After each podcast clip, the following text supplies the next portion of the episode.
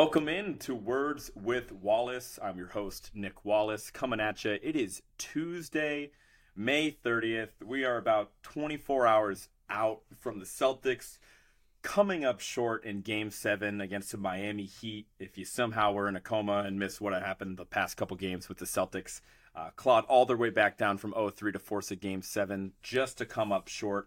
Uh, we're joined by our guy, RJ Rosazza, to recap what we saw last night in game seven and uh, kind of evaluate the Celtics season as a whole. RJ, how you, how you hanging in there today, bud? So again, you have me on after a loss, and I've been trying to be a more positive fan, but you're clearly enabling me at this point. Uh, but no, it's just it's just the biggest when it comes to sports, maybe the biggest blue balls I've ever had as a fan ever. For all those those three wins, to fight your way back, claw your way back, just to just shit your pants on home court, just absolutely choke the game away and play from pretty much behind the entire game and just never seemed like they were really in the game at all. Yeah, that was the frustrating thing, man. Like you would think I, I was talking to my parents about this. I was like, you'd think I'd be like yelling at my screen and really active and engaged during the game, but like frankly, there was only a handful of times where I even got that pissed off because, because I mean, probably right around turnover five for Jaylen Brown is when I like first lost it. But like beyond that, like it wasn't even close enough for me to be that locked in for it. It just kind of, you know, just to kind of, I'll, I'll, quickly recap, um, you know, a couple things that happened in the game that set the tone because I feel like it's worth mentioning. Uh, not making an excuse for this team by any means, but it is worth noting that literally the first possession of the game, uh, you know, the Garden's alive, the crowd looked like it was fantastic, and then possession one, Tatum goes to the basket, you know, takes it baseline, uh, looks like he comes down on somebody's foot and, and sprains his ankle in a pretty significant way. Um, you know, he got sent to the free throw line after that, but clearly he was shaken up and it affected him the rest of the way. He looked pretty passive on offense the rest of the game. Defensively, he was obviously a shell of himself as well. And we just got off to a really miserable start shooting the ball as well that we can touch upon. Um, and then we, of course, had a nightmare game uh, from our co-star Jaylen Brown as well. So the Celtics ended up losing by I think 20 points. I think eight. They finished with what 84 points, right? Uh, I believe that was the lowest total that they put up the literally the entire season, um, which tells you everything you need to know of how much it was a struggle. Uh, but what was your, you know, watching that game in, in, in totality? What was the biggest thing that jumped out to you about that game? So going in, I think if you look at, I think this seven game series really almost summed up their season as a whole. As the first three games, you had the team that we've, the Celtics team that we've talked about when I've been on here before that were fearful. Like, is this who this team is? Like, is this what they're going to play? And we saw it a little bit in the Atlanta series, a little bit in the Philly series. Then games four through six, we saw the team that we knew they could be if they played up to their potential. And then it came down to game seven. Who are they? Are they the team from games one through three, or are they the team from games four through six? And clearly they were the team from games one through three. I think this is what this team is. I think they are they choked, and to do that in front of your own home court, when literally the entire like I don't know if you saw in front of the TD Garden before the game, but they had that place mobbed. The fans were ready to go, and you came out flat from the start, gave them nothing to cheer about, and this one this one's going to sting for them for a long time, especially for Jaylen Brown.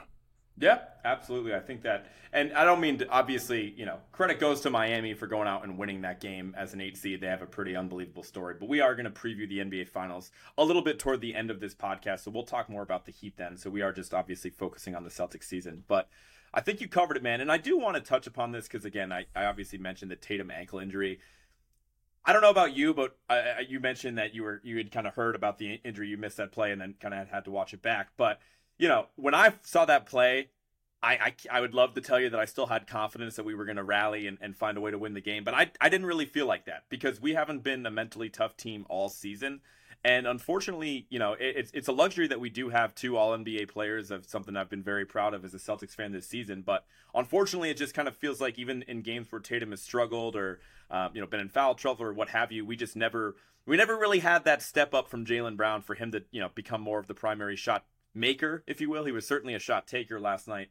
Um, but it is worth noting that I think that that injury totally sucked the wind out of the building. It seemed like the crowd, um, you know, was significantly less less involved from that point on, which was obviously very early on in the game. Uh, but the Celtics did it to themselves, right? I don't want to make an excuse. I do think the game would have gone differently if our best player didn't get hurt on on literally the first possession. But the Celtics did that to themselves. You lose any margin of error when you fall down 0-3 to a team that is inferior talent-wise. I can't sit up here and make the injury excuse and, and cry about it because that's the type of variability that happens in a seven-game series when you let it go seven games. Like you know, I'd love to. Again, I don't think the Heat sustained an injury as significant as as Tatum by any means, but you know, they lost Gabe Vincent for a game, who was you know at times their second or third best offensive player. They've been without Tyler Herro since literally the first game of the playoffs, so it's difficult to make that excuse. Uh, but I do think it's worth noting, and I don't know if you had any comments on Tatum. Uh, yeah, I don't know how you felt going into the game, but I don't know if you saw any of the like video going around after Game Six. They seemed after they pulled off obviously crazy Derek White game-winning shot. They seemed very relieved in the locker room to be going home, almost like they're like, "We got this now. We're at home," and they thought last night they could just roll the ball out there like they've done a lot of times this year, and that the game was just going to come to them, that the win was going to come to them, and it didn't come to them. And then you have, like you said, Tatum goes down early. Your shots aren't falling. You would think you would be like, hey, we need to just attack the basket and get some, get the ball to go into the hoop a few times to build our confidence. But they complete, com, just completely kept hucking up shots, and they just dug themselves into a bigger and bigger hole. And they just hung around that gap of, you know, 12 to 15 points for too long. Where then it gets you get deeper into the game, and they never really got it close where I felt comfortable. Yeah, it was never really felt like it got within like maybe got within five or six once. Yeah, I could I be a little so. off, but I never felt comfortable because I knew if the Heat go on one run here in the second half and they went on it, and then they're you're done. That's why yeah. you can't hang like you can't hang like that. Absolutely, and I think it's worth mentioning too that I think you're right. I think it was like six or seven points was like the number where we cut it to a handful of times throughout the game, especially in the third quarter. I think we, we that's probably was our best stretch of basketball when Derek White was really cooking for us. He seemed like the lone bright spot of the team. But when you look at the box score, he was only he's five the, He's the only guy that realized like my shot's not falling. Why don't I attack the hoop? Yeah. And he was probably the only guy in the entire team that maybe ever got a fan off his seat. He went on a good run there where he had a couple and ones, yeah. hit a couple threes. Yep, and he almost clawed them back into the game. But I'm sure we're gonna get the you know Martin in a little bit. yeah, every time that they had a chance, where like yeah. every time the Celtics needed him to miss a shot, he made it. Yep and that, sometimes that's all you need is a run killer on your team, especially if you get up like that. Yeah, and it's like you, you look at the box score, he had 26 points, but I, I cannot overstate that if you watch that game, every single time, I, am willing to bet every single time it did cut get cut down to six points, seven points, even single digit lead for the Heat, Martin was the next person to score. And it's unbelievable on a team with Jimmy Butler, who who is obviously the leader of that team and whatnot. Um, for Martin to step up like that, it was it was un- and he's been great for them all series. Like you know, a lot of people felt like he should have got the you know award for best player on, on the Eastern Conference champion, uh, and that ended up going to Jimmy, which I mostly agreed with. But whatever, he really was that good to be in the conversation. But uh, I'm glad we touched upon White too because I felt like he was awesome. And then of course you know I think he ended up what pulling a hamstring or something like that because he actually was... they didn't even really I I could be wrong, but I didn't even hear them acknowledge it on the broadcast for a while. So I was wondering where he went because I saw, I'm like, Hauser. I think they put Hauser in for him. And yeah. I think I was scrolling through Twitter and I saw that he got went to the locker room. And I never, maybe they did mention it on TNT, but I didn't, I didn't catch it. I think the best point you made was, you know, White was the guy that wasn't settling, right? He seemed to, in that third quarter where he had a really nice stretch of offense where he was consistently penetrating into the Miami zone, it looked like he was like living at like the, the foul line area. He got a couple tough floaters to go. Like you said, I think he got an and one in that stretch. Uh, but really, it was because you know we, we got ourselves in a hole early because I think we missed what our I think the stat was we missed our first 12 threes of the game. Yeah, it was 0 for 11 or 0 for 12 to start. yeah, and it was like floating around. People were already making that you know what was it the 2017 Rockets or something like that. That team in Game Seven that missed 27 consecutive threes where just like the Celtics, their whole philosophy was take as many threes as possible. So yeah, man, I, I, will give credit to. I think Miami did a pretty good job for the most part of at least you know a lot of them they just didn't fall for us, but a lot of other ones were rushed. I mean, remember specifically like you know Brogdon checking into the game, and I'm like, all right, hey, Brogdon's back. It's good. He obviously yeah. missed Game Six. Uh, immediately throws up an air ball that looked that was obviously not even remotely close. And I do give him some, you know, at least he has an excuse with his forearm injury on his shooting arm. I'm sure that affected how that shot was going up. But and then Al in the corner looked like he his, you know, he's he's a great three point shooter. He was like pretty sure he was like second in the NBA during the regular season. And then you know his first three pointer or one of his first ones was in the corner and he airballed it. He was looked so rushed, even though he's a good shooter. He doesn't have a quick release. Uh, so yeah, man. I mean, I, I, felt like that really killed us. Um, but when you just to kind of zoom out a little bit, you know, when you are going to think back about this series in like five years or something like that, are you going to how are you going to think about it? Are you going to think of it as like the Celtics clawing their way back just to blow it? Are you just going to are, are we thinking this is just going to be a part of the Heat's 30 for 30 doc if they somehow go on and, and win the championship as an 8 seed? How do you think you're going to remember this series as a Celtics fan? I think game 7 is going to be really resident with me because there's a lot of teams in that situation in game 7 after you've blown a 3-0 lead that would just fold under pressure and I think it really showed how good of a coach Spoelstra is and how good of a leader Butler is that they were able to just, hey, it's a new it's a one game series now. They forgot everything that happened in the past. Sorry, I think if the Celtics were a team that blew a 3-0 lead, they would fold in a game 7. It takes a special team to realize that this is it. Like it doesn't matter what happened before. Uh, but yeah, I'll just think it, like what if like if they could have just played even a little bit better of basketball in those first three games and just could have defended home court better. Like, how do you just in front of your own fans? Like, so in the NBA, so many teams are comfortable playing at home in all postseason. The Celtics are just, it just, what happened all season finally came back and it bit them in the ass. And that I was wondering if that was going to happen eventually, and it did. Yeah.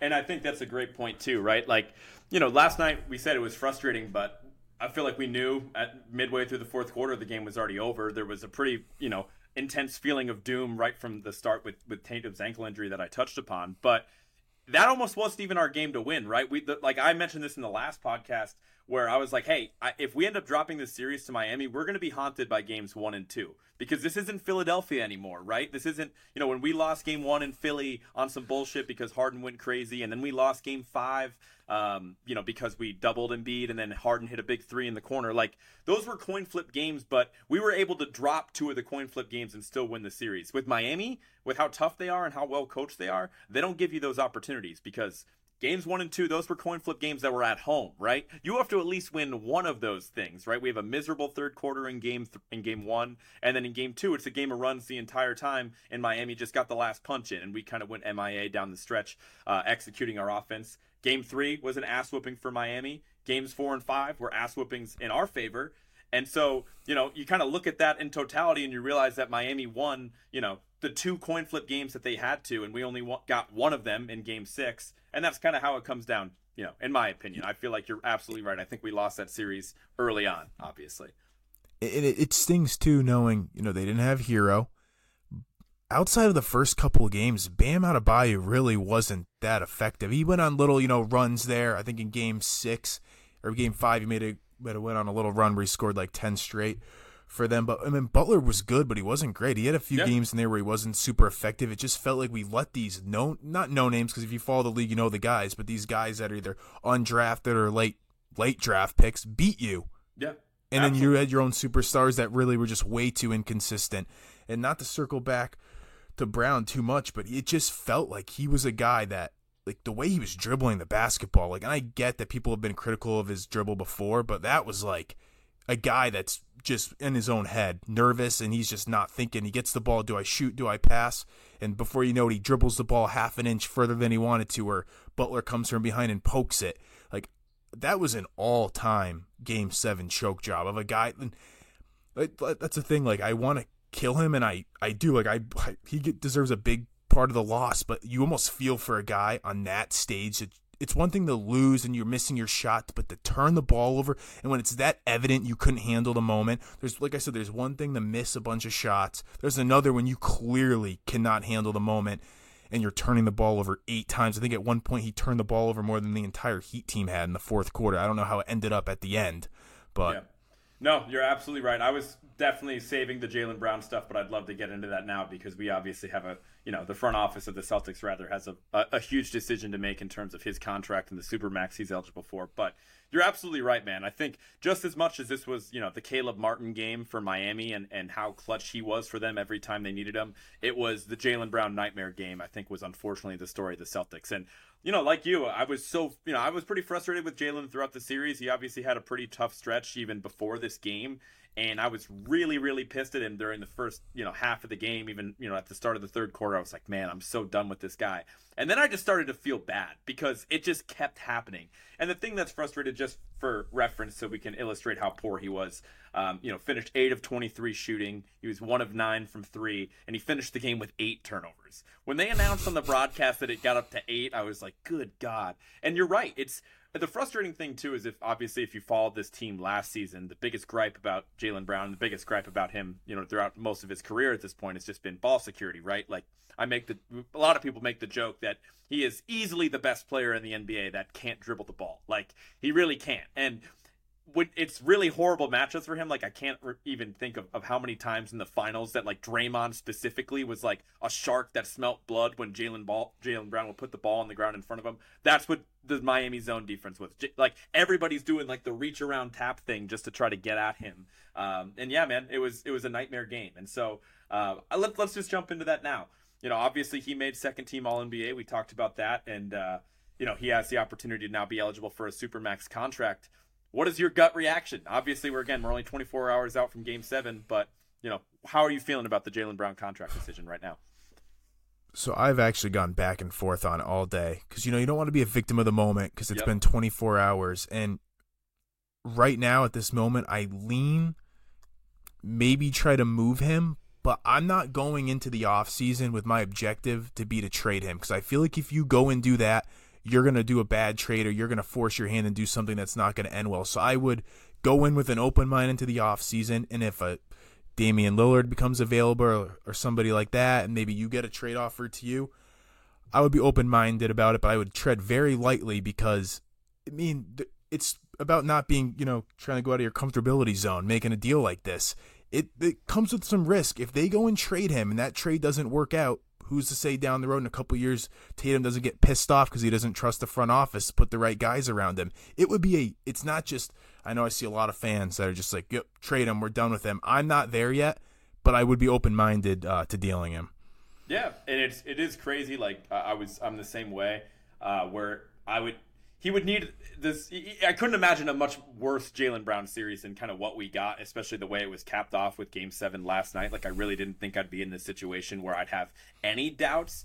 Again, I'm still definitely leaning on the side of offering the the contract, uh, the max contract that is. And I should preface this by saying, look, and you can correct me if I'm wrong in this, but I, I'm pretty sure I'm, I'm buttoned up on this on his contract situation here. You know, he is under contract as of right now through the end of next season. So obviously, if nothing happens, he would be an unrestricted free agent at this time next year, right? So the way I look at it, and again, he's he's eligible for this supermax extension. If I'm Jaylen Brown and I'm Jaylen Brown's agent, I can't imagine you're you're taking a discount. You're either like you're offering me the supermax or you can f off. Like I think that's how it's going to go down. So the way I see it is like if contract negotiations get ugly, everyone's gonna know about it. Like they're obviously they just lost in a pretty embarrassing way in the Eastern Conference Finals. Like and they're a, a huge market team. People love talking about the C's. I feel like it's gonna get out pretty quick if those contract negotiations aren't progressing. And there really isn't a negotiation, right? It's either they're offering the max or they're not. So And it just I- seems like that whole Brown, not to cut you off, that whole you're Brown situation has been very eerie. Like the Durant rumors, and then he's calling out the city, making comments. Not, I'm not going to get into the whole race thing, but kind of throwing that out there a little bit, playing around with that, and then you have him calling out the fan base before Game Seven against Philadelphia, which I absolutely hated. Because, dude, if you're going to go do that, maybe show up in Game Seven, don't come out slow the way you did. I just wonder if everything is leading to an end here, where I mean, we we know Boston can be a very toxic city. I wonder if he's gonna if he's already starting to like feel those rumblings and hear those noises, if he's gonna crack because of what just happened. Because the fans aren't gonna be easy on him. Yeah, absolutely. I mean, it, it's. I thought we hit. We, we got relief from this, you know, situation that I think was. You're right. Was progressively getting a bit uglier throughout the year, and I, I did think the Philly comments were a little weird with him calling out the crowd and whatnot. Whatnot. It's like, hey, maybe it's you're, you're going to blame the crowd for being let under 500 at home in the playoffs. Like, is it really the crowd's fault? Like, I, I think by all accounts we have a, at least a good crowd. But either way, you know, kind of back to what I was saying about the negotiations. I just feel like, you know, if we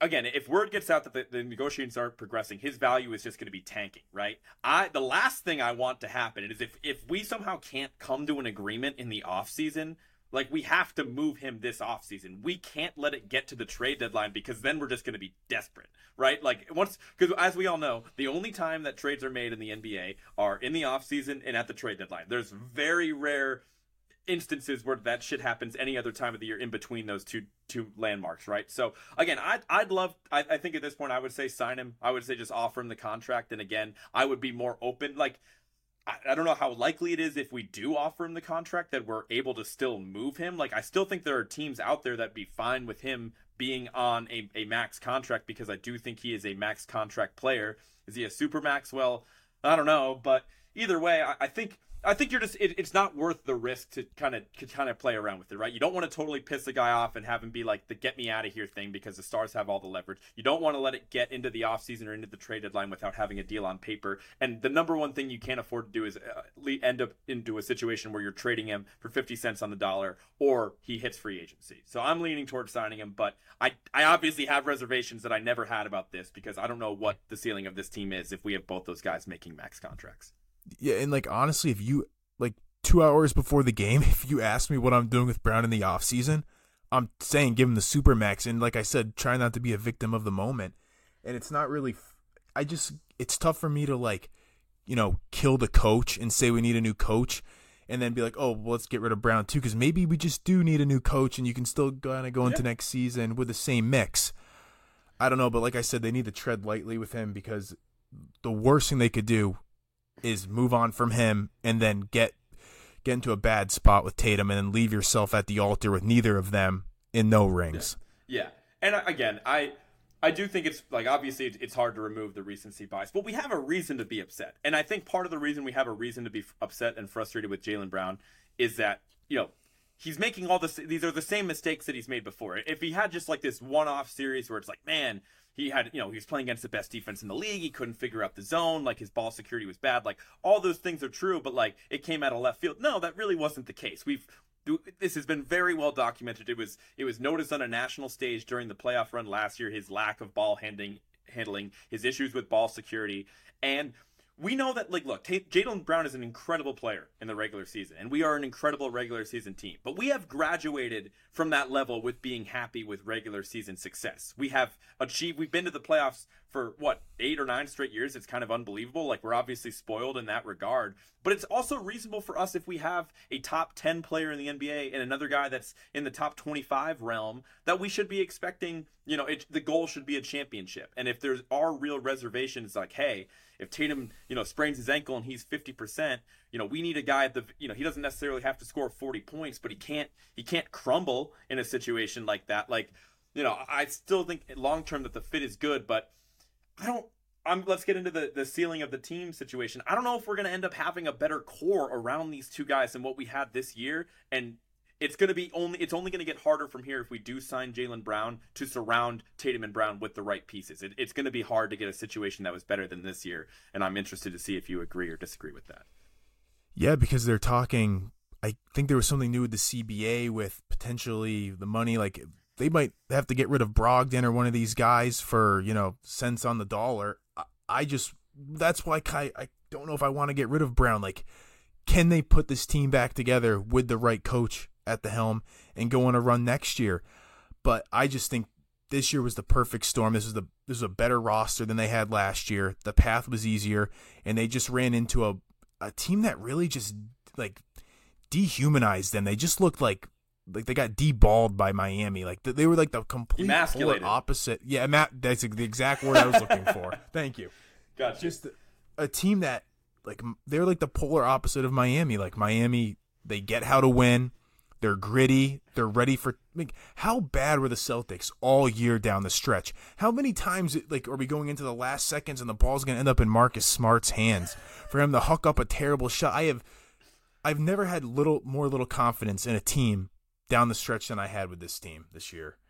Yeah, and and I think we talked about that before too. There's no we have no business with a team that has two, you know, 25 point plus uh, per game scores on it um, that are good in isolation situations that can exploit smaller mismatches uh, and some and some good three point shooters surrounding them that we should have this this difficult of a time executing late game situations. It obviously took an incredible bailout from Derek White for us to even be in the situation that we were in Game Six after we folded a lead. But Yeah, I'm with you, man. I, and I think just I do want to touch upon the CBA briefly. I'm not going to go into it because I can't pretend that I've read it and understand everything in it. But the Spark Notes version of the CBA agreement is it is going to get more difficult for teams to go into the luxury tax. The, the penalties for that are harsher. It's basically impossible to have teams like what we had in the past with Golden State that just live yeah, in the luxury tax. As an example. Yeah, and so you know, with that, you know, it is possible to pay two guys max money. That is possible. You can definitely do that, but it's really hard to even even if you already have those guys under contract, like we obviously have a really good core, it's going to be hard to uh, re-sign a guy like a Grant Williams. It's going to be hard to uh, eventually re-sign a guy like a Malcolm Brogdon or a Derek White around them. So, with those penalties surrounding surrounding the salary cap being more punitive moving forward, it definitely raises more questions about the Supermax, in addition to the fact uh, that Jaylen Brown just struggled on a really big stage in ways that were similar to his shortcomings in the playoffs last year. So uh, I think that that's obviously worth noting. But you know, just on the ceiling of the team thing, uh, I, I, think you kind of alluded to it. So would you would agree that this was our you know, do you think this was our best chance? Like, what, what, how, or if, if it's not, how can we even improve on this team? What would you like to see in the, you know, besides the coaching staff, obviously, which we can talk about a little bit as well? Well, I still like I sound like a broken record coming on here talking about the big guy depth, but that's one of them. I I would like to, but then at the same time, I don't know who's the right guy you're going to go out and get.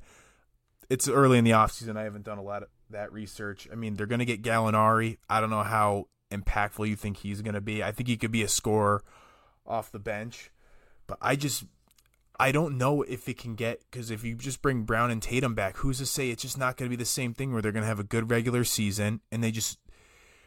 I I I don't even think we're having this conversation. Let's say last, and I don't even like playing this game talking about injuries. Like, oh, what if this guy was healthy? What if this guy was hurt? But let's say that the Bucks had Khris Middleton last year in the playoffs, and the Celtics lose in the second round. Are we really even still having this conversation? I think there's more fear there would be more fear now that they just they don't get it. They can't win, and because that trip to the finals doesn't happen last year, and we're talking we need to, you know, change things.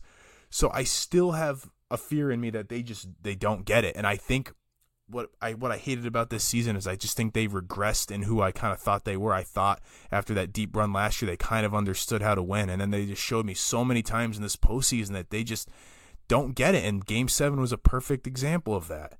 Yeah, I think that's a good point too, right? Like I think it is. I, I you know I, am with you. I hate playing the what if game. There's so many what ifs. Like the Middleton injury is obviously significant. Like but with Tatum ankle, Tatum's ankle yeah, last night. Another yeah, ex- exactly example right there. You could do that all day long and you could really piss yourself off about where your team's at. But it, you know, I get it. I get understanding like, hey, what if I think what you're trying to say is, hey, what if last year was more of the outlier than and and this what we experienced this season and seasons prior is is more of what the norm is, right? Like maybe we didn't actually break through a glass ceiling last year when we made it to the finals, right?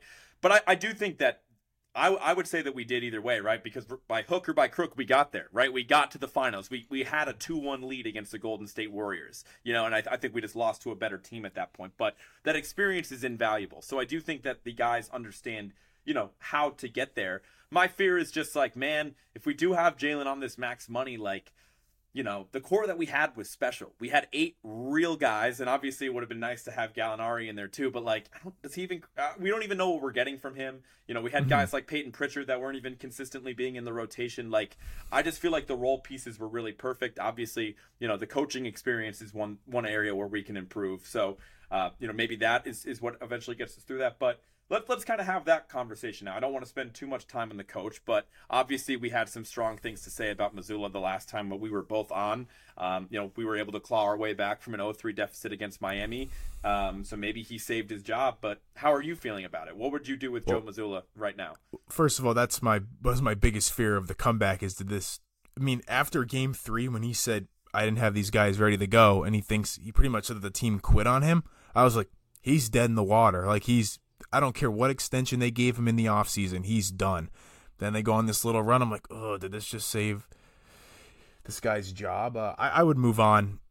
I get that they went on this little run, but he, he just seems like he couldn't inspire these guys at all. And you know, maybe that shouldn't be a knock on him. That should be a knock at these guy these guys in the locker room. But I don't have any confidence with him at the helm going forward. I saw a report today that I guess they're unlikely to move on from him and that they want to gather veteran assistants around him. And that just, again, pisses me off because they're not doing that if they didn't give him the contract extension freaking four months ago. And I would love to know whose decision that was, whether it was the owners or whether it was Brad Stevens, because I mean, there'd be blood to pay if it, if I was the owner and they we just gave this guy a four year deal who clearly isn't ready to coach yet. Heads would fall. Yeah, absolutely. I, I think it's tough, man. I, I, this is the one that I really don't know about. I think I'm at peace with the Jaylen Brown decision and, and obviously at least trying to offer offer the max contract and see where that goes. But with this, it's it's tough, right? And and that's and it's it's funny because that's a microcosm of how coaching is evaluated, right? Like, was it the coach's adjustments? Was it the team just kind of stepping up and not wanting to just roll over to a, a Miami team that they know they're better than? Like, I don't. I, I feel like from what I saw, it looks like they made some solid adjustments. I, I, I feel like he had the guys ready to go in games four and five, especially. I felt like the defensive intensity looked a lot better. I feel like the shots we were getting got a little bit better. Um, so I do, you know, but at the same time, it's like this is the guy's future, and we're and we're really just focused on this one seven game series. So you know, I'd love to have him back either way. It seems like now because they forced the game seven, like I had kind of tossed out the idea on the last podcast that, that I, I, don't even know if it's possible, but it's like, look, the dude's 34. He was obviously hired into a weird circumstance. Like, is there any way we can just like kind of push him back down to assistant number two? And because I can't imagine he's got suitors lined up that would like hire him as a head coach right away anyway. Yeah. So it's like, look, dude, how about we just keep you around and you know you'll be an assistant and you'll be our top assistant and you'll be this and that but we do want somebody with more experience because his team's ready for a championship that felt fair to me now i don't know if you can do that to the guy because he's like what i'm one game away from making the finals and now you're gonna you know take the keys away from me like I don't know if you can do that. I, I don't want to fire the guy outright. That's that's all I can say. I think that the the bare minimum is what you said. Like, yes, no shit. We need some veterans that have been in some games um, on the assistants on, on the on the assistant level because it wasn't just you know Mazzulla. We also got our assistants ravaged by other teams in losing Stoudamire, losing Will Hardy. So I think that's the minimum, and that's probably what we'll end up doing. And I think I'm okay with that, but I'm, I'm not excited about it either. I think I'm just kind of like, yeah, he probably saved his job and he probably deserves it. So. Yeah, I think it could be a real uncomfortable dynamic though if he's the assistant coach and like you said he's not yeah. happy about it and they bring in somebody else and then you could even have like this civil war in the locker room if things go south for some reason cuz some guys could be like, well, you know, we respect him more as a coach than the new guy. Yeah. Uh, You're right. Yeah, I I just he rubs me he's just a weird guy too, which I mean that maybe that's more of a me issue that I can't really connect with this guy, but when I think it was after a game the game that Tatum like was terrible against the Sixers, and then he turned it on. I think it might have been Game Six. It was Game Six, and then he had the big fourth quarter. And they asked him in the media, like, "What do you say to when your best player is struggling the way he was? Clearly, it's a mental issue." And his answer, he just looks dead at the journalist and goes, "I tell him I love him." like, come on, dude! Like that is just like so like you. So you actually think he went over to Tatum in the middle of the game and told him like, "I love you, bro"? Like like eh, that's a pretty easy answer to say. Just say like, hey, just keep shooting. Like your shots can fall. Like he's just a the whole like he does like jujitsu. Like he's just a weird guy. In the pickup games before, like when he's playing with his buddies, looks like he's like hard fouling people. I I don't know. And I don't even think he maybe down the road he's going to be an okay coach. But I just I feel think like he has to be right, right now. A team, yeah, a team that's in kind of a win win now mode. Like I just don't in a league where you don't need a great coach, you don't want a coach that's going to restrict you from winning, and that's why like I don't want to keep harping on the contract extension, but it's just so annoying they even put themselves in this situation where now they just almost stuck with the guy. Yeah. Yeah, I, I think that's all fair. I mean, that's what I said in the last podcast too. I'm like, the dude's 34. He, he's clearly, you know, he should have a bright future ahead of him. I, I, in general, trust the decisions that Brad is making in the front office, and he obviously saw something in this guy where obviously he was in a tough situation, but for whatever reason, they they gave him the keys immediately and they offered him an extension, like you said. And, and I will uh, say something positive about him. He actually did seem like those last the the run they went on where they won three in a row. He was using his timeouts a little differently. Like you could tell whenever Miami went on a run, he was using a timeout. So. Yep. I want to cut him, you know, give him a little bit of benefit of the doubt because he's kind of learning on the job. Yeah. But that it is what it is. is I agree with you. He's going to be back. He's going to be back. I think he'll be back next year. Uh, so yeah. Yeah, no, I think that that I have to say that that Tatum answer is I, I miss that, but that is dog shit. That's like one of those things that you just say when you're just like, oh, well, people, you know, the reporters will love this because it shows I care about my guys. But you're absolutely right. There's like he didn't he didn't say that maybe after the game or whatever, but yeah, he did not say that in the huddle. So uh, that's funny. That's worth noting, I suppose. But um, last last point in the Celtics, unless you have anything else here, but like is how how disappointing is this season? Right? Is this just a disappointing end of the season? Are you disappointed as a whole? Is there any is there a silver lining that you can take away from this season? Because um, I think if you zoom out and you're like, hey, they did have again a rookie head coach. They were one game away from making it to the NBA Finals. They did claw their way back from being down 0-3. They showed some fight. They did something that only three other teams in NBA history had even done. Um, so how disappointed are you? Is that that might be a dumb question, but that's what I'm asking. So I want to hear your thoughts on that if you told me maybe halfway through the season they were going to lose in Game Seven of the Eastern Conference Finals, I'd probably ask you to who. Yeah. Uh, I just I think they should. The path was there for them to go to the NBA Finals. All they had to do was I know they're not a traditional number eight seed, but there's still a reason they're an eight seed. All you had to do was take take care of business remotely at home, and you're in the NBA Finals. And whatever happens, there happens. Uh, I just felt like they, like, like I said earlier, I think meant like just who I thought they were kind of regressed. They didn't get back to where they were last year, and I never quite felt like they, especially towards the second half of the year, that they really ever had it figured out, and they like were able to string like a bunch of wins together where they seemed like they were gonna like actually be the team that we saw games four through six.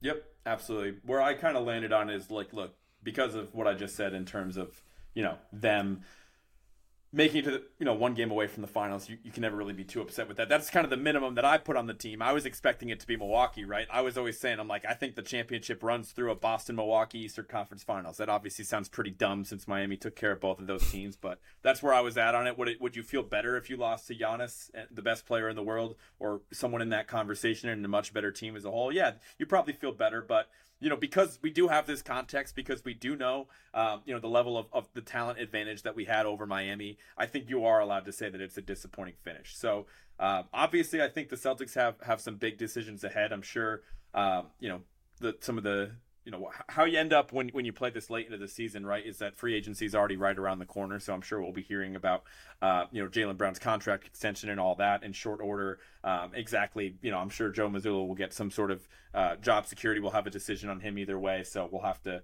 discuss that with you here. But anything else in the seas before we we preview the NBA Finals here? No, I th- I think that's pretty much it. But I think we're going to see a lot of the same next year. I think it's going to be as close as it can to the same core with the same coach as we saw this year. And oh, that's another thing I wanted to say is they, they seem like like I didn't, also didn't like the answer from Mazzulla after the game where they asked him like, do you do you think you guys rely on the three too much? And his answer was just no. He seems like he's a guy that's a little stubborn uh, with the journalists. But like, if you're just going to be so reliant on the three ball, like I would like to see in the offseason get someone that's more of like a NBA veteran off the bench. Like clearly they don't trust Hauser because he doesn't get any serious minutes. If you're going to be hucking the ball up from three as much as you are, I'd like to see somebody off the bench more that you can trust to shoot the ball. Yeah, I think that's fair. I, am not as worried about that just because I think normally Brogdon is that guy. Um, and obviously, when you sustain an, an, injury to your arm, and you're, and again, I'm not trying to play the injury excuse, but I do think normally he's obviously the guy we're looking for because he shoots the ball as a good clip, and he just sustained an injury to a shooting arm.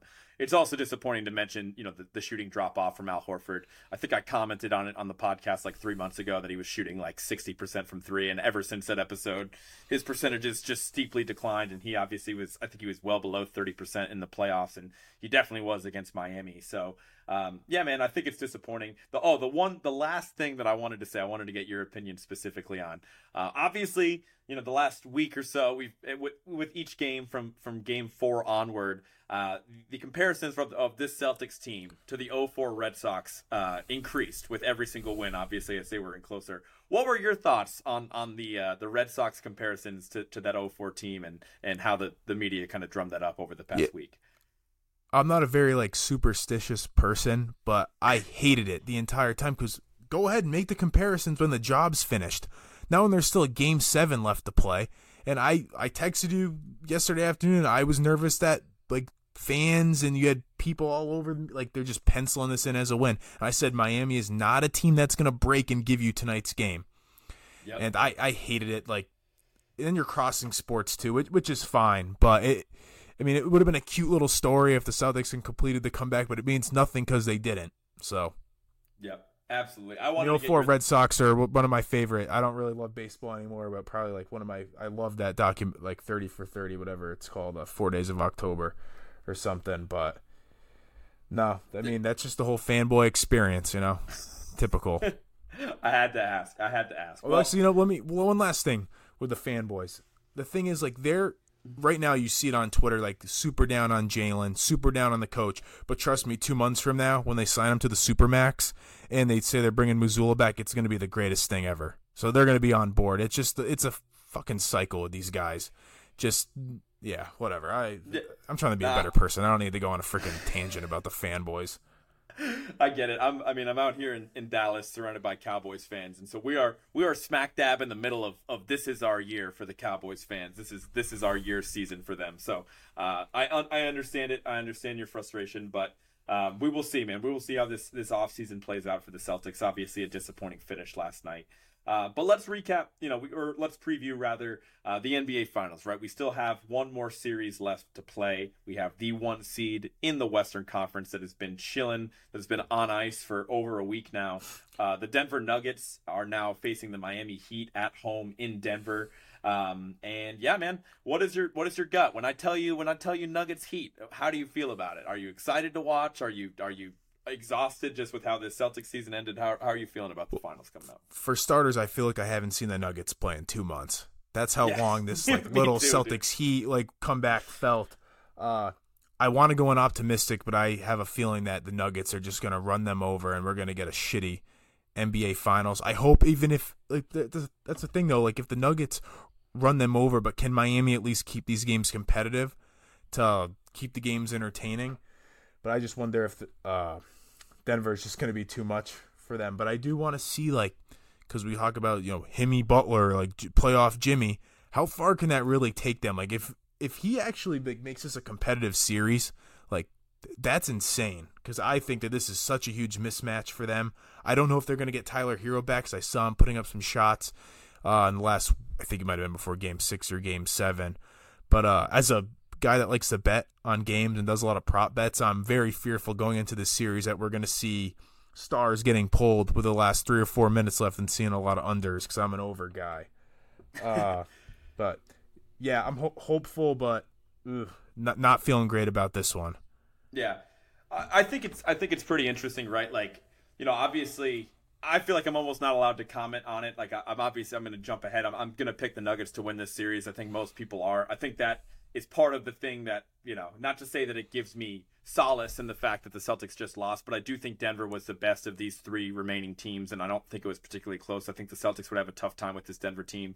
Uh, obviously, before the series, I would have picked you know Boston over Denver was my finals pick, but you know the playoffs is where you really learn about these teams, and Denver has been far and away the best team in the playoffs. They've been undefeated at home, and in addition to the fact that you know I again I obviously think Denver is a more talented team than Miami from a basketball perspective, from what I can uh, evaluate and from what I can analyze, I, it's a horrible matchup for them too, right? You know, just the brief history of this matchup for the Heat is that Jokic is ten and one uh, versus the Heat in the last four years. That's unbelievable.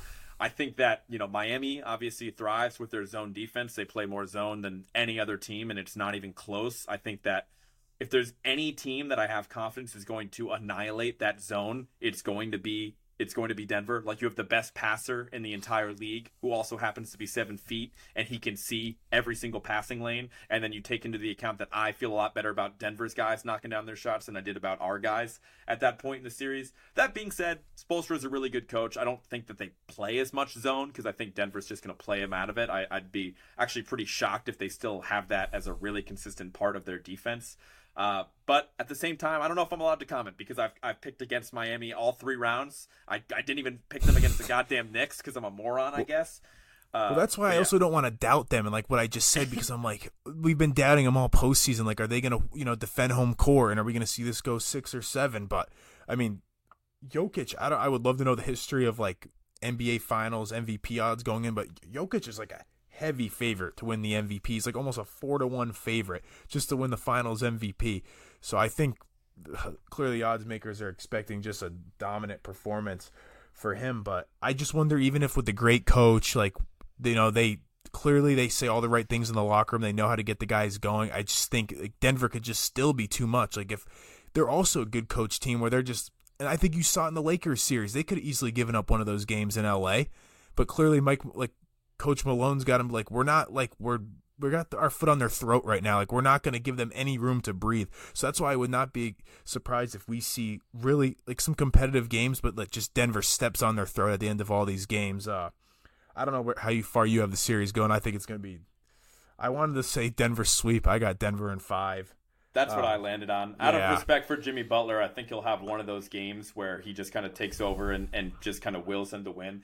I think if, you know, let me just start by, you know, playing devil's advocate here and kind of painting the picture from Miami.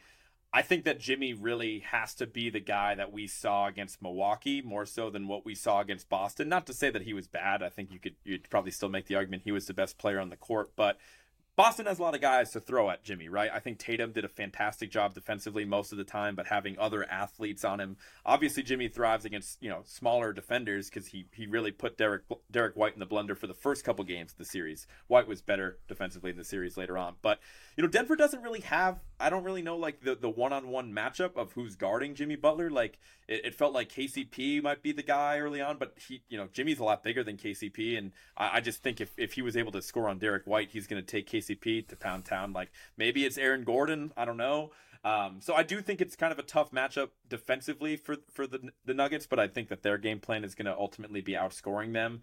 Um, so I do think that there's a path. And again, Caleb Martin, if he plays like that again, like he, he averaged 19 points a game that series. He outplayed Jaylen Brown significantly, and his shooting splits were unbelievable. He was shooting like well, the ball like 50% from three. So that's a part of my Miami doubt. It's like, can these guys that were hitting all these shots in the series against the Celtics, can they continue to hit? Like it's, I don't think it's crazy to say that. I don't expect them to keep playing this well. And I'm curious, like, do you what do you think Miami's going to do to try and stop Jokic? Do you think like they're just going to put Bam on him? Do you think they're going to like try and like sprinkle another guy on him and like double him up? I'm not to put you on the spot, but I just don't no. see how like and Bam. I don't. I don't think Bam Adebayo is a bad player, and I think he's a good defender. But he's just a guy that like some nights just doesn't seem like he's going to have much of a role on offense or really in the game. I mean, maybe you know more about him, but I so, there were some games where I'm like, this guy, he doesn't actually stink, but I'm like, this guy is just doing nothing out there. Yeah, I mean, I'm not a big Bam guy either. I think he reminds me of a little bit of Anthony Davis in that look. No matter how bad Anthony Davis was on offense, like he was so hit or miss, right? He was literally every other game he was incredible, and every other game he was trash on offense. But he always brings it on defense, and that's what I feel like Bam is going to do. That being said, he's a very different type of defender than Anthony Davis. I think Anthony Davis is at this point in his career just such an elite rim protector. Bam's only six nine. He's obviously he can block shots, but he's not gonna like totally make his presence felt around the rim, especially if he's playing up against a guy like Jokic. So initially, I was thinking like maybe you I don't know who you throw on him as like the main primary defender. If you if you give a guy like Kevin Love more minutes just to be like the big body and stick him on Jokic and then have Bam be the help guy, but that's not really the best way to maximize what Bam does. So I would expect to see my gut if when when Miami does go man, I would expect to see Bam on him and just try to take away Jokic's passing lanes as good as possible. I think I, I, share similar frustrations with you about Bam. He is a really good passer, but I think his individual offensive game is just so hit or miss. I, I think I lean toward the side where I'm usually not as impressed with what he can do offensively. Like there was a couple games where my when Miami was losing, like I think Game Six especially, I think he missed like ten post hooks. Like they just were not falling for him. Yeah. And I'm like, what else does this guy have in his bag? Right? It's I don't think the offense is going to really come from him. Eh, but I think ultimately, look, I'm not going to doubt Miami in saying like you know, I think that they can score at the same rate that they scored against Boston. I, will give them the benefit of the doubt. Like, let's just assume, you know, again, they they keep their insane three point shooting up. Again, they, they their three point shooting percentages jumped like ten percent in the playoffs. It's like unheard of. Let's say they keep that up. I still think they end up losing the series because I don't think that they can score as much as Denver. Denver is going to have so much of an easier time scoring on Miami than Boston did. And another reason is like, look, man, even if they find a way to sell out on Jokic, I think it's still going to be a really big Jamal Murray series. Like, Derek I was just going to say that. Like, they even if they stop Jokic, if Murray plays like he did in those games against the Lakers, they're they're going to get swept. And then if you throw in Michael Porter, if Michael Porter is hitting his shots, then they're and maybe you could say if you're Miami, a Miami fan, that like, hey, maybe they're not going to get that out of Michael Porter. Maybe Murray is because he Murray did, has had a couple bad games this postseason. Maybe we can expect that and steal a game or two. But the way and that's the other thing too these first couple games you're gonna have a team that's been sitting. It's like rust versus like almost like you've been playing. You know, seven game gritty series. Is can who's I don't know. It's gonna be right? interesting dynamic to see who's gonna come out on top with a team that could be Yeah, exactly. Because Denver hasn't played in what two weeks? Will it be been like two weeks when they tip off? Because of what they tip off Thursday night. I believe then you have a Miami team that's Yeah. like just coming off a seven game series. Yeah, I think that's worth noting as well. Um, you know, just on the Jamal Murray point, the reason I brought him up was just because I feel like low key Miami doesn't really have a ton of guys to throw at like a smaller guard like that. I feel like they kind of struggled to guard, like you said, Derrick White at times. I know that was more against the zone, but I just feel like with Murray's perimeter shooting, and again, if he if he's obviously shooting the way he did against the Lakers, it's it's it's wraps. Um, so I just think that that is low key might even be a tougher matchup for them to guard individually than Jokic is, um, just with how good Murray was playing. But yeah, that's another dynamic as well, right? Denver's obviously been resting for, like you said, two weeks. Miami has literally the shortest amount of time possible it, heading into an NBA final, like the minimum amount of rest, especially when you consider they're, you know, they were in Boston for game seven and now they're going, they literally are going straight to Denver, um, you know, to get ready for game one on Thursday. So, you know, just a couple days off like obviously Miami's calling card is they just punch you in the mouth and they've stolen game one of every single series on the road, which is insane to think about. Um, obviously, it makes sense when you consider they won all those series, but I don't know, man. I, I still think Denver ends up taking care of business, and I think that you know whether Miami steals, you know, game. You know, I, I don't think they're going to steal game one in Denver. I don't think that's going to happen. I, I could see them maybe stealing game two or maybe stealing three or four in Miami, but I really do think it's going to be Heat and five, man. I just think it's a really tough basketball matchup for for what the Heat want to do, and they're really going to have to. Spoelstra's going to be put to the test, and they're going to have to really change what they do defensively because it's night and day compared to how they handled this Boston team. Yeah, and by no means do I think Miami's gonna roll over for them because that's not who they are. I just think it, there's there's just matchups where it's just too much, and the one team is way more talented than the other. But I mean, how many times have I said that now about Miami this playoff Yeah. run? So Yeah. who, who knows? You never know what can happen. Denver still, you know, they haven't won a championship before. Maybe they'll kind of choke. It's possible it could happen, and it could make for a competitive series. But I'm not counting on it. Yeah, and I do want to just give Miami credit too. Like I, I'm, I'm really not approaching this with the perspective of like a sour Boston fan. I just genuinely, you know, I, I'm really impressed with Miami. I actually kind of like them, as as fucked up as that sounds. Given I, you know, they just beat our team, but like. They have Jimmy Butler's a dog. I love Jimmy Butler. I love Coach Spola. He's got a Yeah. great story. Like he just takes these guys like eh, eh, with the absence of Kyle Lowry. That guy's a, a bona fide scrub, and he can go to hell. But beyond Kyle Lowry, I like everybody on that Heat roster. Like they play the game the right way. It's hard to not root for a guy in Caleb Martin that was like literally almost out of the league. Like you know what, like 18 months ago. Like it, it's unbelievable what they're able to do. And so uh, I have a lot of respect for that Miami team. I think that it's it's improbable as a finals run as, as I can remember. I think you'd have to go back like many many years to get to that point. Like I'm just trying to think of teams that made it to the finals and like obviously didn't end up winning the whole thing because I, I don't think Miami's going to win the whole thing obviously, but like like I don't know how how far do you have to even go back to get to a team that that's eh, improbable. I know I'm kind of putting you on the spot, but do any No, I don't even. Because I mean, I don't think an eight seed has ever made it, and I know they're not a traditional eight seed, but you still don't see a lot of Yeah. times these like real teams that are lower seeds go on like runs like this. Yeah. And like I, I even found myself a little bit in this series. Like I obviously want the Celtics to win, but it'd be kind of cool to see Butler go to the finals and pull this team at like pull this out of his ass and carry this team to the NBA finals. But uh, no, I don't know. Yeah, I think the only team that I could even really think of that surprised me just kind of I literally doing this off the top of my head. I was thinking of like that 2010 Magic team because that was the year where or not 2010, sorry, the 2009 Magic team because that was the year where KG got hurt. So I think we Yeah, beat the Celtics. Yep. And so, um, and yeah, and then they ended up beating the Cavs in the Eastern Conference Finals, which was pretty surprising. And then you think, man, Dwight Howard's been to a Finals as like the best player on that team, like that, obviously. And then the Lakers just ended up rolling through. I believe But- that's a series where Glen Davis got hit so hard in the face by Dwight Howard that he got up and Doc Rivers is screaming at him to get back on defense. And Glen Davis gets up to try and run back on defense, and he literally looks like a newborn deer, and he cannot Oh run back God. on defense. And luckily, that old ref, who I, I don't even know if he's still with us anymore, uh, I think he's the he might be the one that kissed Barkley that time, or he's one of the older older guys. Realized that this guy clearly is concussed and caught him, but yeah, I do. I actually remember that series. Uh, no, I'm not going to say vividly because we were very young, but that was that was a good stretch for the Celtics. It's been about 15 years. Well, let's not to you know circle back to the Celtics, but it's like when is you know making eight, nine playoffs in a row? When is that just not enough? Like we we've it's been we've what they've won one championship in 40 years almost now. Like Yeah. at some point you gotta just I don't know if you want to make a deal that like shortens your long term window but opens it up more in the short term. I don't know. I don't know. I mean, I'm at that point, right? I think like that's what we were saying before. It's like, look, man, I'm not. I don't think it, I'm greedy, but I think that the ceiling of this team has been raised to the point where we're not underdogs. We're not this scrappy. Like, oh, Tatum and Brown, they're still 22. It's like, look, bro, Brown's like what 26 going on 27, and and Tatum's 25 going on 26. Like these guys have. If not in, now, in, when? If not now, yeah, when? Like, and they've been you in, can't just more, keep dra- like they've been in more playoff games than almost any other duo in the entire NBA. They probably have the most of like active duos, certainly. Like they've been in a lot of games, and the rest of the team isn't really. We don't have any real young guys around them. You know, it was the absence of Grant and, and Pritchard, I suppose, that are like our eighth and ninth guy. Like we have a team of veterans, and so I think it is reasonable for us to expect to contend for championships the level of talent that we have and it's just a question of if hey is, is this the right coach for the job and is is you know this core of, of Tatum and Brown going to be the ones that can ultimately you know get us over that hump. I think I, I still have some optimism that it is, and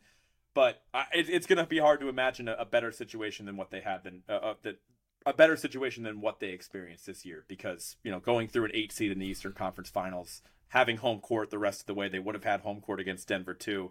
Uh, that's a lot to walk away from. So I think it's certainly a disappointment.